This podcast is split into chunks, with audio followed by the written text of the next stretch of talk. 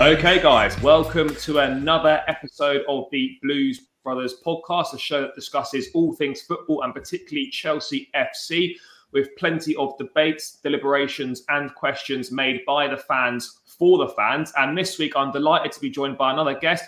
Got Nick from that Chelsea podcast joining me. Nick, thanks for coming on and taking the time. Really appreciate it. Um, like to start the podcast off with the same question for every guest. Uh, simply, why Chelsea for you? What's the story behind you following the club? Uh, my uncle. I think with most people, it comes down to to family members uh, getting them in. Uh, so yeah, my uncle got me my first uh, Chelsea kit. I think it was the centenary shirt. I think so about 056 seasons. That was pretty yeah. pretty cool. Uh, my other uncle's a West Ham supporter, so thankfully, I say my Chelsea supporting uncle got to me first. Uh, made me a blue, and yeah, it's yeah, just you know, fell in love with a club life straight away. My uncle took me to my first game, I think, following season. FA Cup tie, Macclesfield Town, we won 6 1. Frank got a hat trick from that day on. He was my hero. Um, so yeah, it's just been been a real, you know, pleasure. Love. I've been very lucky, you know, what I've been able to witness. Yeah, it's been yeah. some it's been some it's great times, hasn't it? From starting at that point. I remember that those those first Mourinho years, uh, 2004 to seven, I was lucky enough to be season ticket holder, so that's where some of the best football kind of seen in in some of Chelsea's history, really. Um, so yeah, certainly a good time to, to start following the club and seen a lot of success since then. But moving forward to kind of obviously this season now, um, has the start as a whole, discarding kind of the last few matches where we performance levels have dipped a little bit, has has this surprised you how well we're doing, or are you kind of expecting it on off the back end of last season? Um, it's quite tough, really. I said, look, on our podcast of the start of the season, we did some predictions what would happen in Chelsea season, and we we kind of all predicted we might we come second. We thought we'd just miss out on the title, uh, just because of the quality. I think we predicted City would win it just because of the quality they've got. Um, look, Chelsea Champions League group, you know, we came second, but in the end, that's kind of worked out for the best. You know, fingers crossed uh, with that with that draw against Lille. So in the quarterfinals of Carabao Cup, I thought Chelsea, you know, the kind of whereabouts I thought we might be. Um, yeah, as said, pretty pretty happy with how it's going. I thought we, you know, certainly was this season was hoping for a lot more comfortable top four finish, which we should get, and hopefully, you know, challenging for a title, which again, you know, we are very much in the mix. So yeah, I'm like surprised, not maybe just the surprise was maybe like up till recently the lack of goals we had conceded this year. It mm. seemed kind of ridiculous, you know, how we conceded so few up till till recent weeks, but not not too surprised just purely because you know Thomas Tuchel is is a brilliant manager and we've you know we signed we've got a good squad and he's you know had time now working with his squad, getting his ideas across, and we, we look good. Yeah, no, we do, and I think it's so easy to forget that he's not even been here a year yet, and he's already made this much of a difference. So if you look at the likes of you know Pep and Klopp and what they've done at Manchester City and Liverpool, respectively, that's taken them a long time to build. They certainly didn't do as well in their first, say, 11, 12 months as what Tuchel's been able to do here. So I think it, it, it does bode well. Yes, as you mentioned, a few maybe small cracks have appeared in, in, in recent weeks with a lot of injuries in, in in certain areas, and obviously you can't keep performing to such a high level week in week out. So it's bound to be a little dip. But yeah, I think we've done we've done really really well, and you know, following Chelsea as we do. You're only ever a couple of poor results away, and it's suddenly a, a, a huge crisis. But as you said, we're what we're two points off the top of the league. Last 16 of the Champions League with a favourable draw. Quarterfinals of the Carabao Cup I mean, it's not exactly it's not exactly a bad position to be in at all. Um, but obviously, looking ahead to the kind of Christmas fixtures that we've got coming up, I mean, Chelsea in December is notoriously not always a great match. Uh, proved to be the undoing of Frank Lampard last season. Um, so, I mean, what, what do you expect from these Christmas fixtures? Obviously, we started off with um, a, a, win against Watford, poor performance really, but we got the points. Um, obviously, lost to West Ham. 3 3 draw is Zenit Champions League, kind of a bit of a dead rubber. Ultimately, didn't really matter too much. And then obviously, we just scraped by with a 3 2 win against Leeds at the weekend. I mean, Nick, what are you expecting from this Christmas run? Do you feel it's as simple as kind of if we can get through this and we're kind of say, if best case scenario, we're top or we're within five points by the time we get to that Liverpool game at the start of the new year, then, then we've got a good chance? Uh, yeah, look, I think ultimately with the injuries we've got, we've got to just try and stay in there. Um, I think ultimately we can't really lose any more ground. I think because just purely because of the quality of the two teams we play. Obviously, I know we've got Liverpool and City in January, but I don't want us to be going into those games knowing that you know we have to. Obviously, we will we'll, we'll, we'll, we, yeah, we will go in wanting to win, but I don't want us to have be going in this like having to win to close a gap. Like if we can go into those games, maybe a gap still of like two points or what it is now, then I think that's fine. Um, it is, yeah, it is crucial. We we kind of you know just get through December. Obviously, yeah, Watford we were absolutely horrendous. Uh, but then we had two two brilliant moments. But it's kind of what this team is at the moment. It's almost, we're a bit of a moments team, really. Yeah, you know, these last few weeks in December, say Watford we were awful. Watford definitely deserve something from that game, but two two moments of brilliance from us and we win. West Ham, I actually think is probably you know that first half is probably the best we played in December. Um, really, we played really well that first half. We were in control. Obviously, we gave a stupid penalty, but we were still winning at half time. And that second half, we just didn't we just didn't turn up. Losing Kai was a huge blow uh, for that second half, and and yeah, it wasn't good. Zenit Zenit's hard to really read into too much because you've got that team was yeah not not not great, and when you've got Sarr and Saul on the left side of the defense, you, are kind of asking for problems. So.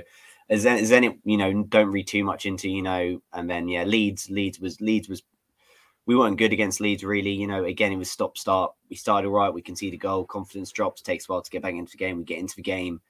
You know, we get the equalizer. We then go 2 1 up. We then retreat. We then invite pressure. And then, unlike previous weeks where you'd say we could hold on to a lead, we can't hold on to a lead. It does kind of seem inevitable that we will concede at some point. And then we, again, we we go out there having to, to try and win the game. And this week, we're able to to get over the line and do it. So, yeah, it's December's been really, just really weird, really bizarre. It's just been, I guess, yeah, traditional Chelsea, which is which is frustrating given given you know what we're hoping to go for this season. But yeah, I think if we can just get through through December, some tough games coming up. I mean, you know, Everton really we, sh- we should be being on Thursday with their injuries, etc. But but Wolves before Christmas that's going to be a really tough game. Yeah. Um, and, and Villa with Gerrard as well, that's going to be tough. So there are some tough games, more opportunities to slip up, but we can't afford to slip up now in the title race. We can't. We've mm. got we've got to be pretty much near perfection going into January because we can't let this gap widen. Yeah, no, I agree. I think this at the moment is just about we're obviously in a slight dip of form. Um, it's going to come to it'll come to Manchester City or come to Liverpool as well. But at the moment, they're relentless and they just don't look like dropping any points at all. So for me, this period, whilst they're so hot and whilst we're kind of refinding our feet again, I think it's just vital that forget the performance for now. We just keep getting a three points and staying in touch so that we can strike when their dip comes off. I think Liverpool might have a slight dip in January. No Salah, no Mane for the Nations Cup. Um, that's probably going to make a big difference to them. And City do have a tendency to throw up the odd game where they just don't really turn up. You know, where they drew to Southampton at the Etihad, they lost to Crystal Palace as well. But like they are prone to a prone to a result there. So it's kind of just crucial that we that we keep um we just keep at it regardless of our performances at the moment. I mean, what what do you obviously having started so well, been top of the league for quite a long time, obviously we now dropped to third, unfortunately, after the West Ham defeat. What do you put down to the slight dip in form? And really, arguably, Tuchel's first real difficult spell in charge, you could almost say. Do you think it's simply just down to the Ben Chilwell injury and all the injuries piling up in the centre of the park, or do you think it's a little bit deeper than that? I think it's injuries. I'm going to be honest. I think, I think it's injuries. I think Ben, ben Chilwell is a huge blow. He's been he's in, been, been in unbelievable form for us. He, him and Reece, such a crucial part of our attack. The wing backs this year for us have been so massive, and look, Marcos Alonso, he, he's a decent player. He's been a very good player for Chelsea. He's, you know, good servant, scored some big goals, helped us win some trophies, but he's not Ben Chilwell. He's not someone you want to be playing week in, week out. And when you go from Ben Chilwell to Marcos Alonso, you notice that difference. You just do. Uh, it, it's, I look, it, it is just coincidence, obviously, but we haven't kept a clean sheet since Chile's been injured. We have been conceding goals, and it's obviously that's not all just on Marcus. Uh, obviously, you know, defensively there have been a lot of individual errors, but I just think ultimately, you know, we're injuries are hurting us as well because you you also need that midfield to you know provide some protection when you've had Jorginho playing through the pain barrier, Ruben Loftus Cheek probably playing more than more than we'd have liked him to play, uh, basically because he's had to play due to to no Kante and Kovacic. You know, you are gonna you know struggle. You know, there have been at times where our midfield has, has really struggled. I think Ruben, you know, ultimately since since the Juventus game, he come on, he's only had one good game really, and that was that was West Ham and we are struggling with injuries. Um, his mentality, you know, a, a, question maybe you know you can question it because we see the same patterns happening again, sort of in December with all these, you know, with quite you know this group now, like quite a few of these players have been here multiple years. We have seen similar things, so maybe that is a cause for concern. But ultimately, I think injuries are, are really hurting us because you know I don't think you just go from how we looked against Juventus just at the end of November to, to how we look now without you know, just without it being injuries because we are we are struggling. And I think you know Chelsea have got good depth, but like you don't want all those depth players playing at the same time. That's ultimately mm. what we've had for the last few weeks, and now we're struggling because, yeah, as I said, we've got some decent depth, but one or two to play fill in, not four or five to to fill in, and that's where we're we're struggling at the moment. So it, it's it's worrying. And I said we've just got to we've just got to try and get through through this period because said we are making a lot of individual errors now. You know, even someone like Mendy who has been felt really assured. Even his someone like you know, his distribution in recent weeks has been quite suspect. You know, making you feel a bit more nervous now when before you just felt so safe with him. So it's yeah, it's just one of those where I think injuries ultimately have really hurt this team because we are we are struggling. And say you take, I know Van Dijk, Thiago or, or Fabinho out of Liverpool, you know they are going to struggle. You know, you take out some of the City's key players, they will struggle as well. They've got depth, but if you take a big amount of those players out like we have, then they'll struggle as well. It's just one of those things.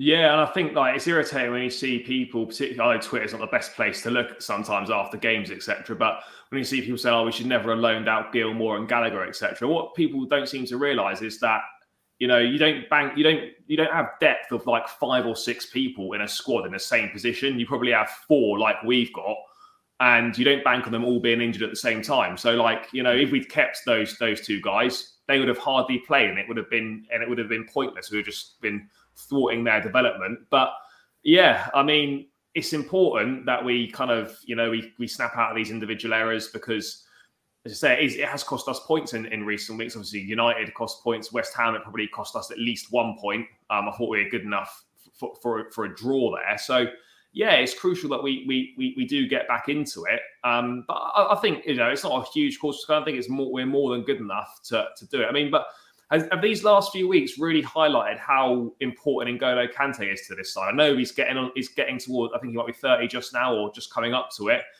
He seems to be picking up a lot more injuries than he does. Do you like? But this last few weeks, particularly with how lightweight we've looked in midfield, etc., and how open we've been uh, defensively as well. Do you think uh, really has just highlighted how massive he is for this team? Oh, look, N'Golo Kante is a big loss. He'll, he is like you know a player of his quality. Any team's going to miss him. Uh, I don't think it's just N'Golo though. I think you know Kovacic, he was in brilliant form.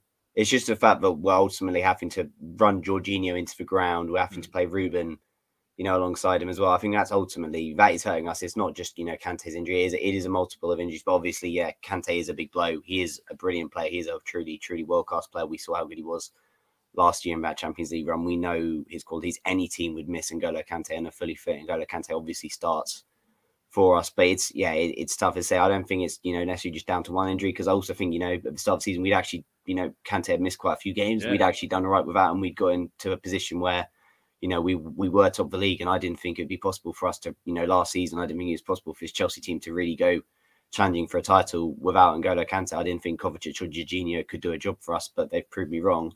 And, and, you know this year they had put us in a position where we were top, we were doing well, you know, and that was basically without that was without Kante for, for quite a large part of the season Anyone, you know, being in and out of the side. So it's not just Kante, it is obviously, you know, a, a multiple players. Kovacic is a big blow. He probably the bit, well, I think this season we were seeing the best version of Mateo Kovacic.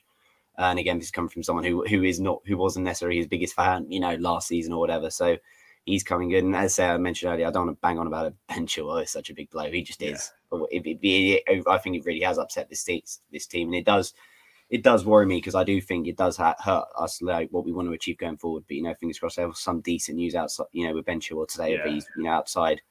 You know, so hopefully he'll be back. You know, relatively soon. But yeah, it's, it's tough. It's obviously Kante is a big blow, but he's he's not the only one we're, we're missing badly. Yeah, I think it's just a case of things are just piling up a little bit for us, and it's definitely certainly not panic stations um, at all. I think you know football fans can be very reactionary certain section of the fan base can just like kind of lose it at, at, at, you know the smallest things and think you know the club's about to implode but as i touched on at the start of the show you know we're, we're, we are in a very good position still at the moment despite everything that's gone on so far i mean obviously we move on to everton on thursday night of the return of rafa benitez to stamford bridge i'm sure he'll get a great reception from the home fans um, but nick this is obviously another I guess it goes in the category like the Leeds game of a must win, really, uh, in for, for us. Um, do, do you envisage any issues with this game? Well, I don't want to say I don't envisage any issues, and then you know this we look back and we've we've, we've scraped the draw, or whatever. But look, we should be beating Everton. They're in horrendous form. You know, it does give me some confidence that they beat Arsenal a couple of games ago. So it's not like they haven't won for for forever. And we, you know, we're that team that, that helps them get it get it some sort of positive result. Uh, Everton just look really bad at the moment. You know, a lot of injuries for them as well. Uh, this shouldn't this shouldn't cause us problems. It shouldn't, but it's it's really hard to predict because you know Leeds well, we were wary it was going to be, you know, still quite a tough game, but with all their injuries, that game shouldn't have been as tough as it was for us. So, uh, look, I don't want to say, you know, it's going to be easy for us. It, it, we we probably won't make it easy, but I think we should be, you know, we should be able to, to grind out a win. And you know, if we can get a two, three, two, two nil win, three one, three nil, whatever, then that's absolutely fine. That's what we've got to do because as I say it felt huge. Jorginho's penalty in injury time against Leeds, honestly, to me, felt like that kept us in the title race. It's yeah. I know it might have seemed hyperbolic, but it's December and we didn't want to be from being top against, you know, going into the West Ham game to then being four points off City in, you know, just in the space of in two games, that would have been that would have been truly horrendous for place for us to be in. So, you know, that felt huge. And the same feels like we Everton is just a must win. Doesn't matter how we do it, but there can't be any excuses for not being Everton. And ultimately, if we don't beat Everton, then we, you know, we don't really deserve to be you know, going for that Premier League title because you've got to be Everton. They are, they are struggling. They are in bad form. You know, Benitez is the end near for him. You know, we have to wait and see. But there there can be no excuses for not being Everton on Thursday, especially no. at, at, home where they, you know, they have a horrendous record at Stamford Bridge as well. So there yeah. can be really no excuses. I mean, they, I think they they've only got one they've got one win since September, and that was obviously Arsenal a couple of weeks ago. Uh, in, I say in terrible form, got a lot of injuries. Um, so as I say, these are the sort of games you know, your Leeds at home, your your Everton's at home that you that you have to um, you have to win if you want. If you're going to challenge for a league title, you have to win these games at home against this sort of mid-table opposition. Otherwise, as you touched on, you know, you don't really deserve to to to be up there in with a shout of winning the league if you can't do it against these sides. But in terms of obviously, we've got Wolves away on Sunday, which is arguably the more difficult of the two games we faced uh, this week. Um, in terms of kind of Tuchel with a lineup uh, for Thursday night, um, are you expecting him to have half an eye on Sunday, or is it kind of full focus on this one? I mean, do you think we'll, we'll see Lukaku from the off? I mean, that's tough. I'll be honest here. Not it. Tuchel, like I was getting quite frustrated on Saturday with Tuchel with the, the lateness of his subs. It did feel like quite annoying. I, we were going long. I can't remember if Leeds, I felt like we were going, you know, ping it up top, you know, quite long for maybe the last 10, 15 minutes, and he wasn't on the pitch. I was thinking, I know Rom's, you know, struggled recently, but that's that's one of his strengths. You just ping it to him and he can try and hold the ball up. Look, it's tough. Obviously, Rom Everton, there's probably, you know, quite a nice opportunity for him to play there. I'd probably stick with Kai up top, though. I think Kai I wasn't amazing against Leeds, but I still think he still does offer us something quite good up there.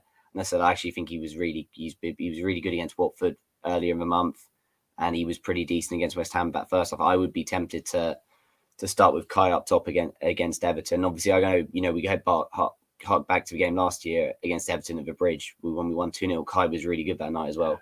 You know, had a goal, I think ended up as an own goal, whatever. You know, had a goal disallowed for offside, won a penalty, etc.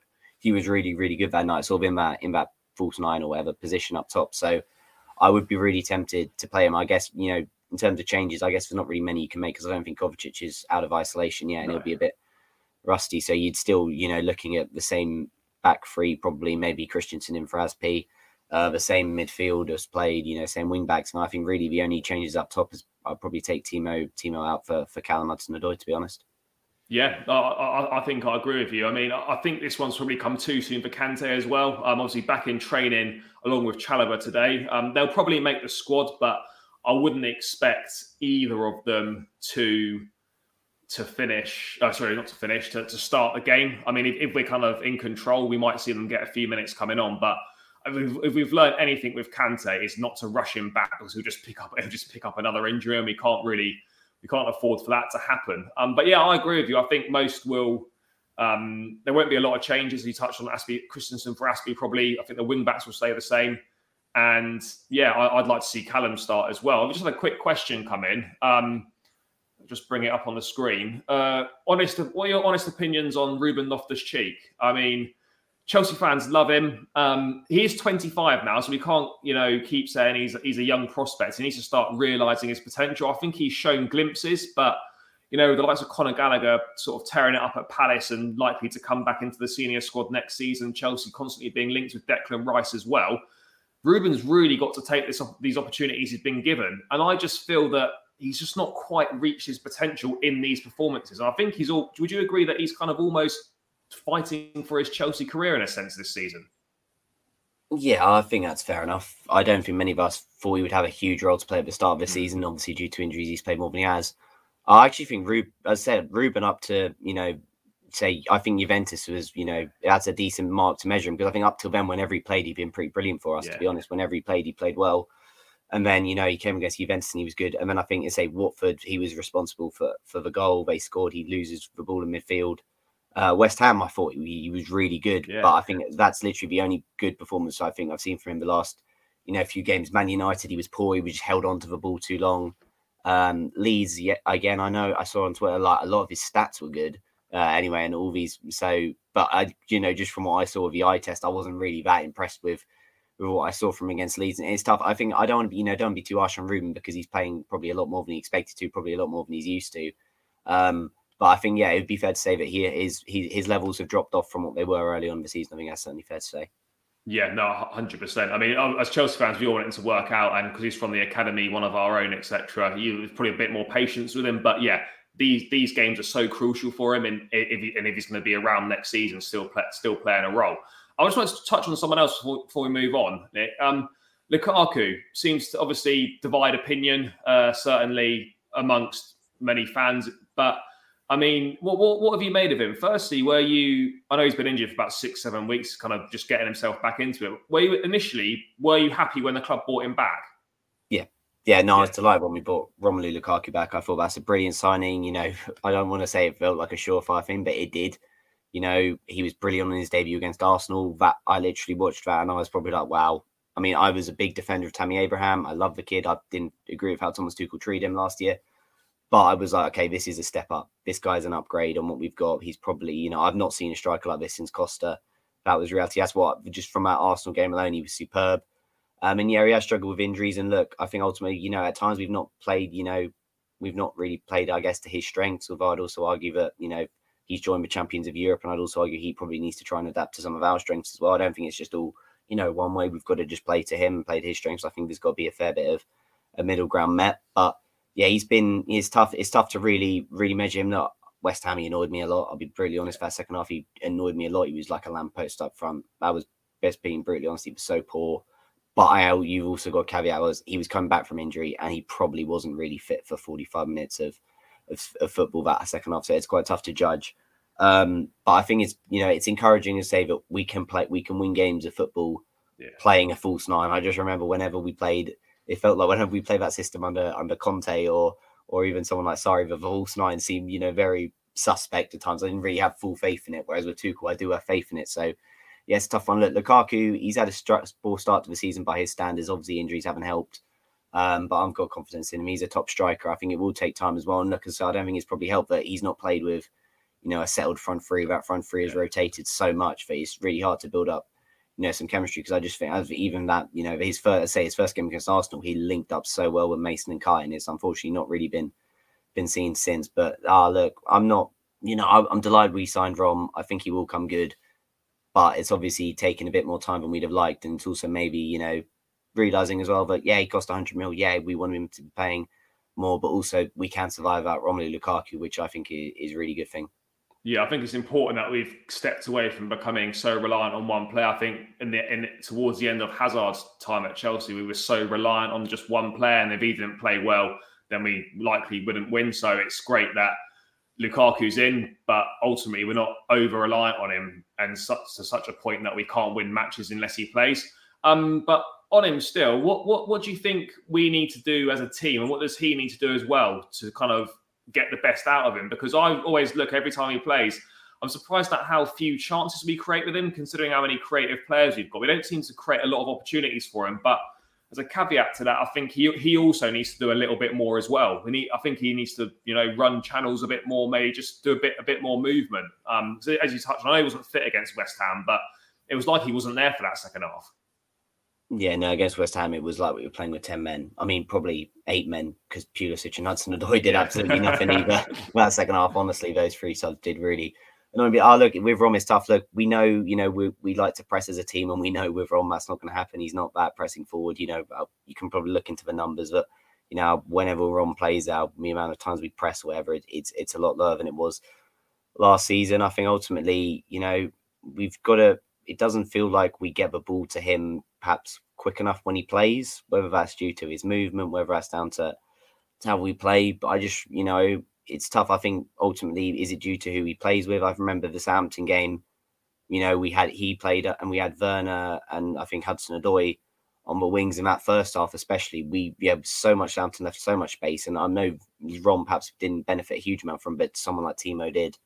You know, he was really good. And I remember I think Rom had an offside goal that game, but it's it's tough. How do we get the best of Rom? Like, I I, I don't quite know because I'm like yeah, it, it's not not the easiest thing. As say the lack of wing backs. Again, I think you know it'd been it'd been nice to see Rom sort of in might been in Rom in this team when Ben Chilwell and Reece James were in that prime form of theirs. That might have been nice to see. Like ultimately, I do think we do get a bit predictable with Rom. You know, we whip, we try and whip cross into box. So the amount of times, especially in that West Ham game, we attempted cutbacks that just got cut out. It was it was quite frustrating. You know, can we play maybe balls in behind for him? Sure, it's it's tough. I think you know ultimately he's going he's you know the premier league is probably you know teams don't leave on the whole a huge amount of space against us so we've got to be careful how we play we've probably got to try and you know that link up play and i know it sounds basic but could we maybe try and go but he, he's obviously more talented than Giroud but could we maybe try and utilize him maybe more at points like we did Giroud you know because Giroud Hazard said you know Hazard loved playing with him loved that link up play he got and while you know it might not necessarily be the best for Rom, it did help us as a team quite a lot when Giroud did play. So I don't know. It's a tough one. I don't really know the answer on Rom. Uh, probably you know have to see more of him, but I think ultimately he's got to adapt to us, and we've got to adapt him. I think has got to be a bit of a middle ground. I don't think we can just go one or the other because say he's 100 million, but we are also he came to a team that were won the Champions League, playing a certain style of football. Tuchel had success playing a certain style of football, so that's got to be a middle ground met. But yeah, it's tough. It's tough one to really see. Obviously, you know, I don't have a, I, I don't know, you know, who our best front three is yet to to try and really work with him. So it's quite tough to say how you get best out of him. But yeah, so it's, it's, it's quite tough to to really work out. Yeah, no, it is. I mean, I think there's no doubt he's got immense quality, and he's. I, I don't think there's a more proven goal scorer in terms of in, in in terms of Lukaku. You know, he's scored goals absolutely everywhere he's been. So, I don't if like. I mean, I'm not saying I'm, I'm fully confident that it will work out. I think he's a great striker. He's a mold of striker that Chelsea have had great success with over the years. He's in that Drogba and Costa type striker that we've, as I said, had success with. You know, he's not like a Morata or a Torres or a Shevchenko, that kind of striker we have not had a lot of success with over the years. Um, yeah, I agree with you completely. You know, we have to find a middle ground. We need to do a bit more for him, but he needs to do a bit more for us as well. And I mean, I'm, I'm fully confident that it will work out. But I guess, like with our kind of num- number nine curse as such, there's always a slight niggling thought in the back of your mind that whenever a striker comes to Chelsea, no matter how good they've been anywhere else, you always worry that it might not work out because so many top quality players have come and it hasn't worked out. But hopefully, you know, Rom can be Rom can be different. Um, but yeah, it's, it's gonna it's gonna take a little bit of time. It, it's gonna take time. He's missed six seven weeks with that ankle injury, and that's time on the training pitch that he would have been, you know, working on team shape, working with like link up stuff with with the other guys at the top end of the pitch, and he's obviously missed all of that. So it is going to take him a little bit of time, but hopefully, you know, he can get a few goals and and get get on his way again. But um, yeah. I just wanted to look. just yeah. Sorry, can I just add to that? Well? I yeah. think Kovacic is. I think Kovacic is probably quite a big loss to this as well because you look. I mean, you just look at his first goal against Aston Villa. That's Kovacic. That's a brilliant ball. That's kind of what he wants. You know, he takes a touch in the inside the defender and score. I think Kovacic, as much as you know, again, some you know player who quite a lot us probably were critical of him. His final his final ball, final third this year, his assist stats. You know, he was creating a lot more chance for us. His you know final ball was a lot better for us. I think that's probably a big blow. And again, I think also ultimately could he, he might benefit as well playing with Timo more. I know it was only briefly, but again, we played that game against Spurs when we won 3 0, especially in that second half. Him and Timo were linking up so well. I know we were obviously 2 0 up Spurs, we're trying to go for it a bit more, but he was linking up so well. He was, you know, bullying defenders. I think ultimately, you know, he probably is, to say, we, he kind of, you know, went out when he got injured. That was just just as we were starting to, you know, just before we started to really hit that the, that peak form we hit under Tuchel, you know, before that we kind of just been getting by, and he's not really And then by the time he's come back, obviously a lot of those players who were in form have also been been injured. So it is quite tough. But yeah, I think obviously we'll have to wait and see. But hopefully when we've got you know all these players back, then hopefully that that will benefit him. Yeah, hundred percent. I, I completely agree. Fully fit squad back and everyone playing, then I think Rom will start to show the potential and, and show the reasons why we signed him. Um, and that nicely kind of segues us into obviously January window coming up uh, in a couple of weeks' time. Uh, Chelsea don't tend to do a lot of business in the window. It's notoriously quite hard to, to get players in. Uh, obviously, one of our great January signings, Nicolas Anelka, uh, a, a, while back. That, that that was good. Worked out a lot better than Fernando Torres did. Um, but everyone's going on about the left wing back position. You touched on it earlier. Um, Chilwell, good news today, as you said, he was back outside doing a bit of light jogging on the grass. Uh, could be available mid January. Uh, even at a best case scenario, that I mean, he's not going to be up and running really till let's say maybe February, March, reaching potentially the form he he was at. Um, for me, that news doesn't change the fact that we need to go and sign a left wing back. For me, the Saúl Niguez uh, experiment that's done. That just for me that doesn't work. Uh, and Alonso, we can't continue with him for the rest of the season if we're going to be serious about winning the Premier League. Um, Nick, where are you at with this wing back, left wing back situation? Do you feel the club need to go and address it, uh, whether it's buying someone or recalling someone from loan? I think there's the potential for this to work out, you know, relatively well. Obviously, Lucas Digne has reportedly yeah. fallen out with Rafa Benitez at Everton.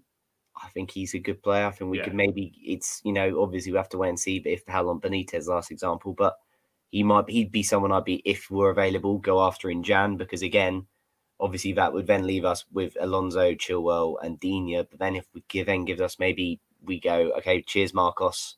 Thanks for everything. We let him go in the summer. Chilwell and Digne uh, as options there. That might be an option. Look, Maatsen at the champ in the championship is is a big call to make. You know, he, he's been playing for Coventry. It's quite a step up to then, you know, going from playing for Coventry to then stepping into the side, going for a team, going for Premier League title. And I know Mason and Tammy, etc., and Reece, you know, went from playing in Championship to Premier League straight away. But they weren't when they came to Chelsea. They weren't playing in a team expecting to compete for a, for a Premier League title. They were basically just right learning on the job. Let's see if we can get top four. So I think the, the different expectations are there now. So I would say it's it is not really an ideal scenario. Um, but yeah, Saúl Niguez just ain't it. I don't really want to see him wear a Chelsea shirt again, to be honest. Like if we could terminate the loan in January, I would. But obviously, you know, Billy Gilmour and Conor Gallagher, we can't recall now because they played a, a certain amount of games. So in their contracts, so they, we can't recall them now. So that's unfortunate. But and we're, we're realistic, we are stuck with Saúl now to the end of the season. But I don't want to see him as a left wing back. Um, yeah, Emerson, I doubt we'd recall. It's an option maybe, but again, it's you know it's it's kind of like an Alonso situation. It's just do we really want to rotate the two of them? And Emerson's probably doing quite well in Lyon getting regular game time, and it probably helps us for selling him in the summer. So it's not really an ideal scenario, I guess. Yeah, if we can maybe get someone like a or if there's like a good loan option that you know just opens up in the left wing back role for someone who knows then maybe that's an option but otherwise it's you know just probably rotating Alonso Saúl maybe Callum Hudson-Odoi maybe Christian Pulisic at, left wing back for, for however long necessary I don't see an ideal scenario I don't see an easy you know replacement out there for us at the moment so it, it's quite hard to, to call yeah, no, it is a difficult one because I think as fans, we all want someone to come in, but it's not as simple as just going and getting someone. You know, you've got to find the right profile, someone that's going to be good enough and that will slot into a to a title challenging team. And then you don't want to be paying extortionately over the odds, which is why I said Lucas Digne is a, it would be it would be a great option. Be interesting to see if he's in the squad, the Everton squad for for, for Thursday's fixture. Um, so yeah, I think he's definitely someone we should look at. I, I agree with you on Maatsen. He's obviously doing quite well at Coventry, but he hasn't played any Premier League football ever, so it's a massive ask for him to come up and expect him to do a job uh, in you know in multiple competitions, going going for big trophies. I don't think that would really make sense, and neither would recalling Emerson because I think we'd obviously lose value on that buy option as well that Lyon have got. I think for twelve million pounds they can get him for. So I think if we recall him back, that option disappears. Um, so you probably want to keep that sweet. It's just a tough It's just a tough balance to get right because you look at it like you think don't really want Alonso to go Alonso for the rest of the season. But then equally, I don't particularly want Azpi to play there, and I don't want Niguez to play there. And then, uh, unless it's an absolute emergency, Hudson or Pulisic there is just it's just it's just a no go for me. Like they're not defenders, and you can tell when they play there that they don't they don't enjoy it. So I know you've got to do your job for the team sometimes, but you, I don't think you want to see that on a on a consistent basis. Um, but yeah, we'll, we'll have to see how it goes. But hopefully we can sort it out because it is it is a bit of a problem that that needs addressing. I mean, apart from the left wing back situation, I mean, I, I, I see it unless something unbelievable becomes available. There shouldn't really be any, any other incomings. You wouldn't expect any anyone else to come in. No, exactly. I wouldn't see you know anyone to strengthen first team squad. Obviously, Chelsea do some just make signings just for the future, like yeah. years, years down the future. But I don't see anyone any signs to be made to, to strengthen our, our first roster team now. January should be quite quiet for us, I reckon. I mean, do you reckon there'll be any outgoings at all? I know um, we probably don't want to let too many squad players go, given the fact you know injuries.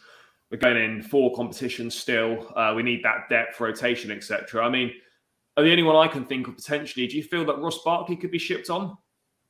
I mean, I guess so. Yeah. I mean, he's really only played he, Carabao Cup and and obviously he had he did have that one Premier League start against Burnley where he wasn't horrendous. He was all right. Um, yeah, I'd imagine he's he's one we maybe consider. Obviously, I think if you know the left centre back situation, I think Malang Sarr is someone who has been talked about alone, but not unless Chelsea can get uh, someone else in. So that one might be interesting. But yeah, outgoings outgoings again is quite is quite tough. You know, I don't think really I'd be anyone. Maybe a few weeks ago, people might have thought Hakim Ziyech, but again, he's been in relatively decent form when he's played, mm. and I mm. think he has a role to play for us still, as frustrating as he can be. So I wouldn't see you know really any major goings aside from maybe yeah Ross Barkley. Yeah, I mean, yeah, that, that, I mean, January is normally quite quite for Chelsea as we've touched on. So yeah, essentially, if, if we could bring in the left wing back, I'd be delighted. But ultimately, I think we can probably get by with the current squad we've got. Um, but yeah, the, the left the left hand side is is a bit of an issue that obviously a lot of fans would like to see addressed. So hopefully the, the club see that in the same way. Um, we're just going to move on to some questions now that have obviously been sent in. We had, we had, we had a few, so I'll do our best to get through all of them. Uh, Nick, first one. This one seems to come in quite a lot. Um, Declan Rice. Would you would you like to see him at Chelsea next summer? I mean, loads. of, I see it on socials all the time. Loads of fans wanting him to come back. I'd love it to happen, but when you actually then take a step back and think about it realistically, a he's going to cost a lot of money, and b he's going to want to play. So I would say that one of Kante, Jorginho, or Kovacic would probably need to leave to make space for him even in the squad. Yeah, um, obviously, look, I would love Declan Rice at Chelsea. I think he's a fantastic player. Um, I think we could get by with with those four, to be honest, because again, we've seen Kante does have injury issues. Jorginho's been playing through pain, and Kovacic, you know, seems to pick up injuries. Whatever, you know, last year he missed a sort of towards the end of the season, he missed about basically a month and a half or whatever, roughly something like that. Or well, he missed a lot of games. Um, so I think you know, if Chelsea, you want to be playing in all fronts, and I know obviously Rice would want to play straight away. But I think you have Rice, you're not, you know, you're looking the long term as well. You're looking someone 10 years. So if he doesn't maybe play as much as he would like in the first couple of years, he'd still play enough. We play Champions League football, we play a lot, and it would give us give us options. You know, we'd be we're crying out for Declan Rice in this situation in midfield we're currently in now. So I know obviously then you've got the knock on effect of weapons, someone like Conor Gallagher. You know, he's been out on loan twice. This, you know, next year he'll probably want to really break into for Chelsea. So happens someone like Billy Gilmour, etc you know that those are things to consider. But ultimately, I think you know Rice. Obviously, you know the price is going to be interesting. As Chelsea won't want to pay over the odds for him. Um, I don't. I just don't see it happening. You know, I'd love to see it happening. I really want to see it happening. But right, I just you know there's so much talk about it. It was all you know. Everyone talks about how much they love Rice at Chelsea. I don't see Rice coming to Chelsea. I really want him to, but I just don't see it see it happening. You know, and again, West Ham will Ray Vega and they could be playing Champions League football next season, yeah, so he'd probably want to stick around for for one more year. Um, look, if the option came to sign Declan Rice, I would sign him, but I don't think we have to sign Declan Rice and offload one of Kante, Jorginho, or Kovacic. You know, purely just because you know Jorginho might be here maybe a couple more years. Obviously, it depends. His agent like will never shut up about. Yeah. You know, he, he's he may be returning to Italy one day, so maybe he goes there. You know, Kovacic say has some injury problems, and Kante is now you know sort of thirty plus whatever. He's getting more and more injury issues, so you know, I think we can we could sign Rice and we could, you know, we could find a way. We, we would make it work because again, you look at C, they've got all those all this talent in all these attacking yeah. positions. You know, they spend a lot on their attack and they, you know, they can just rotate them, you know, quite easily. So I don't think it's necessarily a bad thing if if however much 80 million or whatever Declan Rice is is is on the bench sometimes for us. I don't think that's necessarily the worst thing in the world because all top teams have squad depth.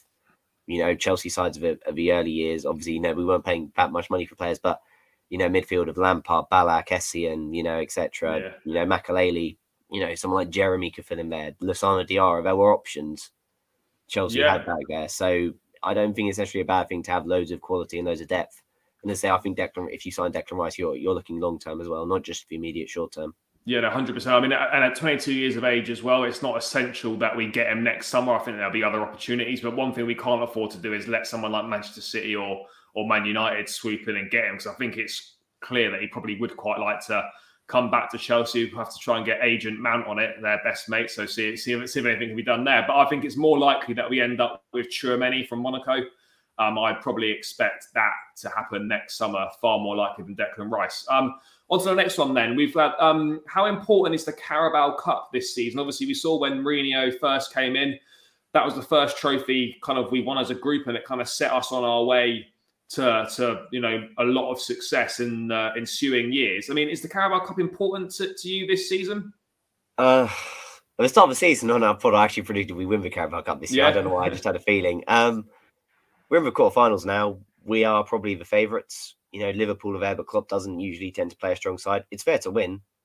Yeah, Um, saying that, I think we'll see a rotate. We'll say we'll see a B team against Brentford. I think we'll see a team similar to what we've seen in the previous rounds of the Carabao Cup. Um, is it important? Look, if we don't win it, we don't win it. It's a shame, but I also do see that as of right now is probably one of our most realistic opportunities for a trophy. So I would like us to to go and win it. Um, we'll just see what happens. Obviously, I don't know if it. You know, again, I've not looked you know properly closely, but I don't know if the semi final is there a potential for the semi finals at all clash with a club World Cup. If they don't, then you know that's fine. But obviously, if they do, then we might find ourselves in a situation where Liverpool did a couple oh yeah, years ago where we have to basically just play the kids or etc. But I don't I don't know exactly all, all the de- the dates. But if obviously if it doesn't clash and we're all good, then um, I'd say look the, we, the Carabao Cup. It's not you know Tuchel's not going to be judged on if he wins or doesn't win the Carabao Cup. Um, realistically, this year he's he's winning the Super Cup. He should be winning the Club World Cup. There's no excuses of that, and he's you know realistically a decent season in the Prem. He's got a good good chance as any with the FA Cup. We always have got a good chance for the FA Cup, and with this Champions League draw, you know, we should be getting to the quarterfinals Yeah. easily. So I think there's not it probably takes a bit of less pressure off, you know, given that we can probably go far in other competitions. But I said, I would like to see us win it. You know, it's been been a while since, you know, for a lot of us fans anyway, obviously there were some of the FA Cup final last year, but a lot of, you know, been a while since, you know, Chelsea fans had a day out at Wembley. So it'd be quite nice to have a day out at Wembley in the new year sometime. But yeah, hopefully we can go far in that competition. Yeah, I, I hope so well. I think it's I think it's actually a good competition to win. Um, you know, I was I went to the last one last time I made the final under Sarri when we lost on penalties to Manchester City. That was obviously disappointing, but yeah, I think it's the first opportunity to win a trophy. We've, got a great chance. It's quite open. I know it's coming right in the midst of a of a you know a, a rush of fixtures, but I think we've got the squad depth to deal with it. We should be able to get past Brentford and then then you're semi-finals and then final. So we're within touching distance of a day out at Wembley, as you said. So yeah, I, I think it's important that we we do our best. But as you said, ultimately, at the end of the day, you know, there's much bigger prizes up for grabs, and we're not going to be judged on on, on that one cup. But it, it would be nice. It would be nice to put it in the cabinet again. Um, on to the next one then. How much of a blow is it going to be losing Edouard Mendy for January um, to the Nations Cup? Obviously, we've got to have Kepa stepping in. I have to say, since Tuchel's come in, I thought I think Kepa's done really well.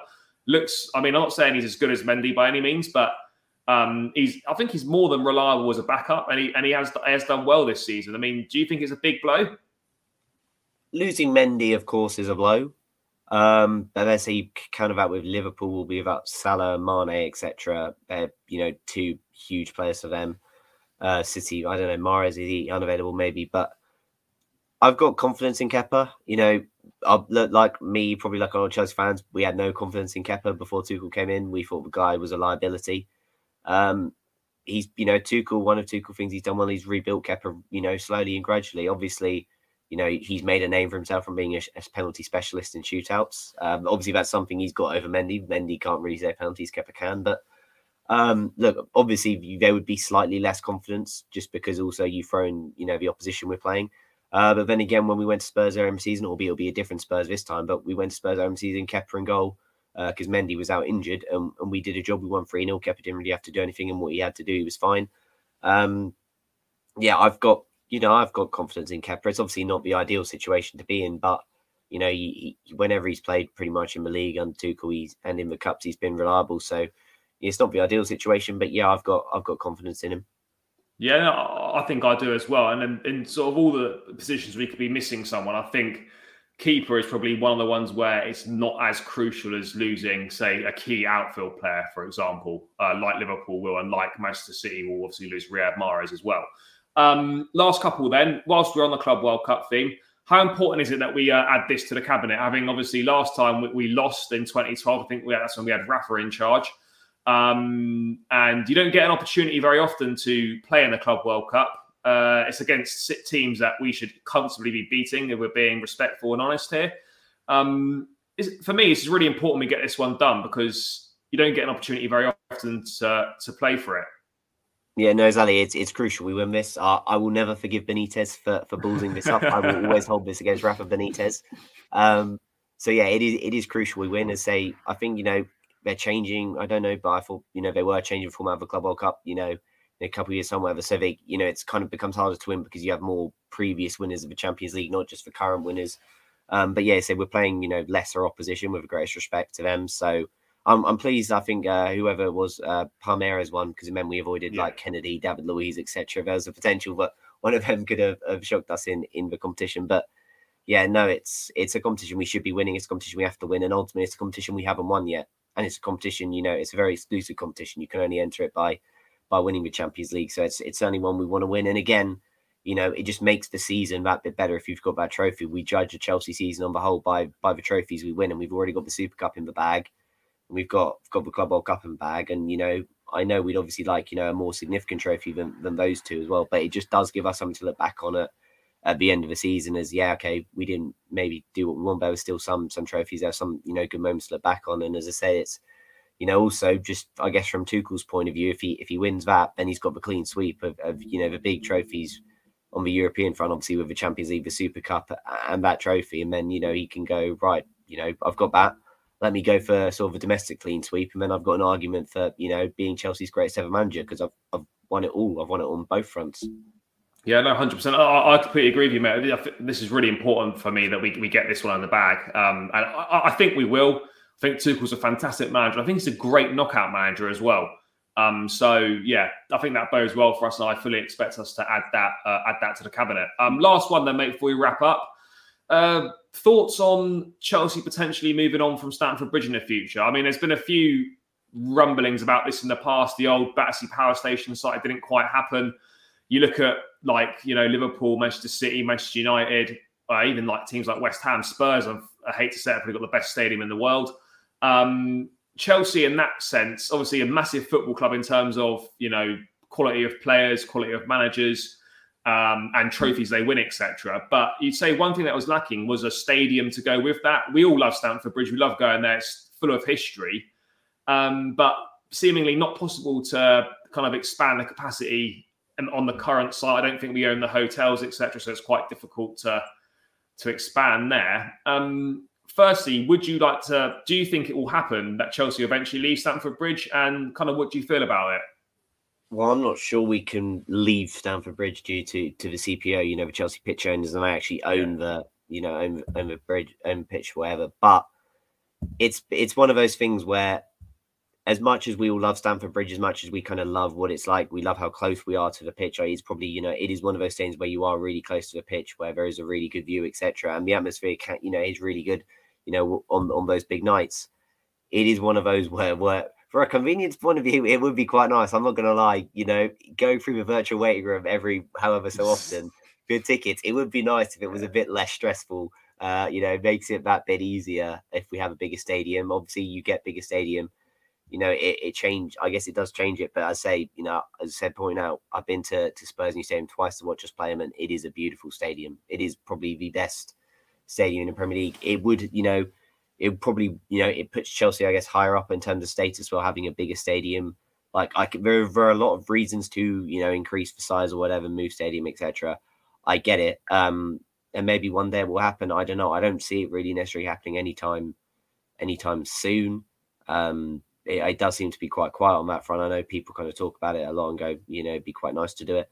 Um, I don't, you know, I'm happy with Stamford Bridge as it is right now. I'm going to be brutally honest. Like, I like, I don't have any burning desire to, to, to move away or to increase capacity. But obviously, there would be perks if it was to, you know, capacity was to increase, just you know, in regards to tickets and it becoming yeah. easier and it would be easier for more people to go to games, etc. But I think, you know, it's it's also just one: be careful what you wish for. I always say this: be careful what you wish for. You know, uh, look look what happened to Arsenal. Yeah, moving from Highbury to the Emirates. You know, I'm I don't know exactly, but I reckon a lot of Arsenal fans probably aren't happy with that move. It took West Ham a long time to to really fans to get to be you know probably okay with moving to the Olympic Stadium now, or the London Stadium as it's called. You know, there's probably some that still aren't happy with that move, but it seems like now Moyes' team, Moyes is doing a good job there. That you know that stadium seems to be see a, be a happier place, but for a long time that was a really poisonous poisonous place. Um, so yeah, I, always think be careful what you wish for, as you know, in terms of what you're doing with this. But it's one of those where if it happens, like I'm probably not going to be as maybe vehemently opposed to it as maybe I was in the past.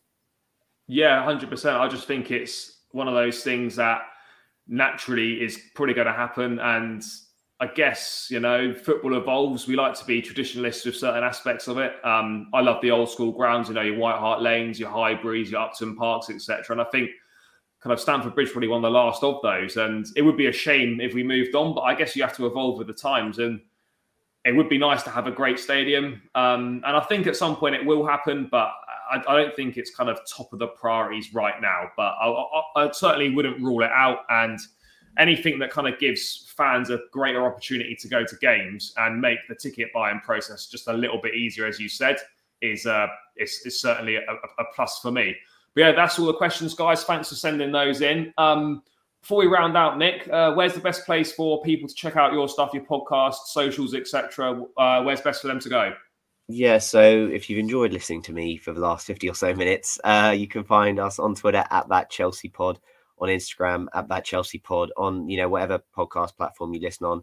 Just search that Chelsea podcast, and we should come up. Yeah, it's just a podcast by me and my mate Jack, just talking about Chelsea uh, kind of just do a weekly show looking back on on the matches, talking to a variety of people, you know, on on Chelsea Twitter side. You know, have had you know some just yeah FT personalities, I guess, and also you know privileged enough sometimes to speak to to some journalists, etc. as well. So you know, we do we just yeah we just talk Chelsea with our mates, uh, and yeah, it, it's good fun, and hopefully you know if people have enjoyed this, then they can come over and, and check us out. Yeah, fantastic. I've linked all that in the description below, guys. So make sure you go and check that out. Some good stuff on there. Um, yeah, that brings up full time on another episode of the podcast. If you've been watching live on YouTube, thanks for watching. Thanks for joining in. Make sure you do smash like on the video. Make sure you subscribe to the channel, guys. Appreciate all of your support. Nick, thanks very much for joining me. Really appreciated it. Enjoyed that. Um, guys, we'll catch you in the episode next week.